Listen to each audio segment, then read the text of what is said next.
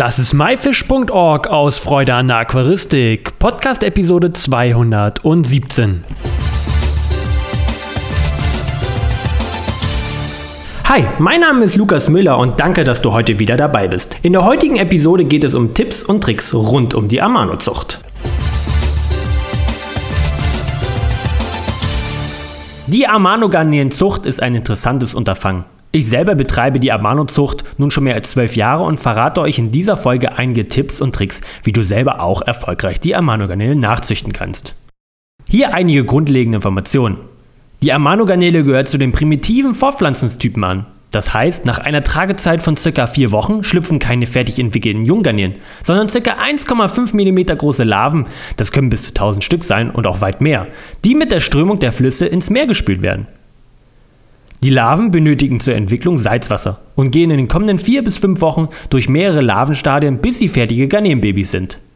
Während dieser Zeit ernähren sie sich von Plankton. Die fertig entwickelten Junggarnelen wandern dann wieder in die Flüsse, um dort zu leben und sich zu paaren. Der Kreislauf beginnt also von vorn. Die Vermehrung beginnt mit dem Bilden von Laich im Nackenbereich des Weibchens. Die Eier benötigen ungefähr 4 bis 6 Wochen, um heranzureifen. Sobald sie reif sind, häutet sich das Weibchen und gibt Sexuallockstoffe an das Wasser ab. Daraufhin werden die Männchen richtig irre und schwimmen auf der Suche nach dem Weibchen wie wild durchs Becken. Das bezeichnet man auch als Paarungsschwimmen. Findet das Männchen das Weibchen, klammert es sich am Rücken fest und versucht, die Eier zu befruchten. Ist dies gelungen, presst das Weibchen die Eier in die Bauchtaschen und trägt diese ca. 30 Tage. Wenn die Larven schlüpfen, müssen diese wie auch in der Natur in Salzwasser bzw. Brackwasser. Das muss man als Aquarianer im Aquarium nachbilden, was nicht besonders einfach ist. Einen genauen Zuchtbericht findest du auf my-fish.org und einen Podcast, wo ich selber ein Interview gegeben habe, findest du in Episode 7. Wenn die Larven geschlüpft sind, brauchst du keine Panik bekommen. Die Larven selber leben im Süßwasser genau noch ca. 5 Tage. In dieser Zeit kannst du also immer noch ein Zuchtaquarium, wenn nicht geschehen, bereitstellen. Verwende zum Aufsalzen kein Jodsalz, sondern nur Meersalz, was speziell für Meerwasseraquarien ist. Alles andere hat bei mir bis heute noch nicht geklappt. Glaub nicht, dass nach dem Aufsalzen alle Larven verstorben sind. Dies wirkt meistens so, aber am nächsten Tag sieht man sie dann wieder. Das Aufzuchtsaquarium sollte beleuchtet sein, denn die Larven sind lichtorientiert. Bedeutet, sie brauchen immer eine Lichtquelle. Betonung liegt hier auf immer. Denn auch nachts sollte Licht da sein.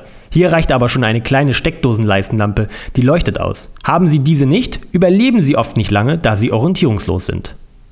Fülle verdunstetes Süßwasser wieder auf, denn täglich verdunstet Wasser. Salz kann, wie man aus dem Chemieunterricht weiß, nicht mitverdunsten. Daher sollte man täglich das verdunstete Wasser mit Süßwasser auffüllen. Dieses sollte dieselbe Temperatur haben wie im Aufzuchtsaquarium.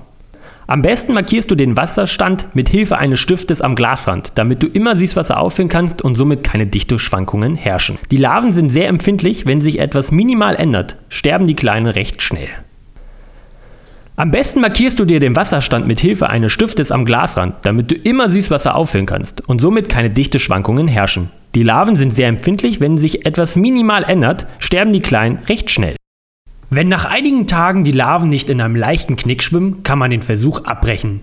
Die werden wahrscheinlich sich nicht weiterentwickeln. Selbstverständlich kannst du aber noch einige Tage warten, manchmal gibt es ja noch Spätzügler.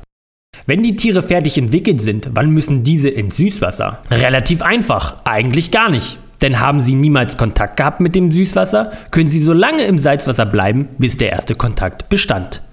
Hatten sie aber einmal Kontakt mit Süßwasser, können sie nie wieder zurück in das Salzwasser. Die Junggarnelen sind relativ klein und halten sich meistens an den Silikonfugen auf. Ich selber benötige recht lange, um diese selber zu finden und herauszufangen, aber mit ein wenig Geschick und viel Geduld geht das ohne Probleme.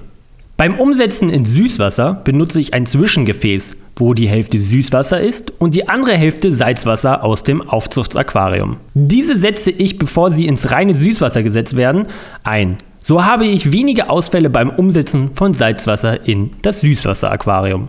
Wichtig ist bei der Amano-Garnelenzucht Geduld zu haben. Es kann nämlich alles stimmen und du hast alles richtig gemacht, trotzdem geht der Versuch aus unbegreiflichen Gründen schief. Gebe nicht auf, das passiert auch mir und du selber kannst da nicht viel machen. Einfacher ist es tatsächlich, Amano-Garnelen für die Zucht zu verwenden, die schon im Aquarium nachgezogen worden sind. Ich habe mehr Erfolg mit den eigenen Nachzuchten als mit Wildfängen aus der Natur. Was tun mit nachgezogenen Amano-Garnelen? Je nachdem, wie viele es sind, Es können natürlich ein paar hundert Stück sein, musst du diese weiter großziehen, bis sie ca. 1 cm erreicht haben. Viele sind auf der Suche nach nachgezogenen Amano-Garnelen, denn es gibt nicht viele von ihnen. Also kannst du diese sehr gut an andere Aquarianer weitergeben. Du musst nach einem Misserfolg dein Aufzuchtsaquarium nicht leeren. Du kannst dieses wieder für neue Larven verwenden. Allerdings kannst du dort nicht das tragende Weibchen einsetzen, da, wie du heute schon gelernt hast, die Amano-Garnele nicht zurück ins Salzwasser kann. Ein weiterer Tipp, den ich dir geben kann, ist, dass ein komplett vereigtes Aufzuchtsaquarium wesentlich mehr Junggarnelen durchbringt, als nur eins mit wenig Algen. Ich hoffe, du konntest einige Informationen aus dieser Episode mitnehmen. Alle weiteren Infos zu dieser Episode mit Bildern und Links findest du wie immer unter www.my-fish.org/Episode 215.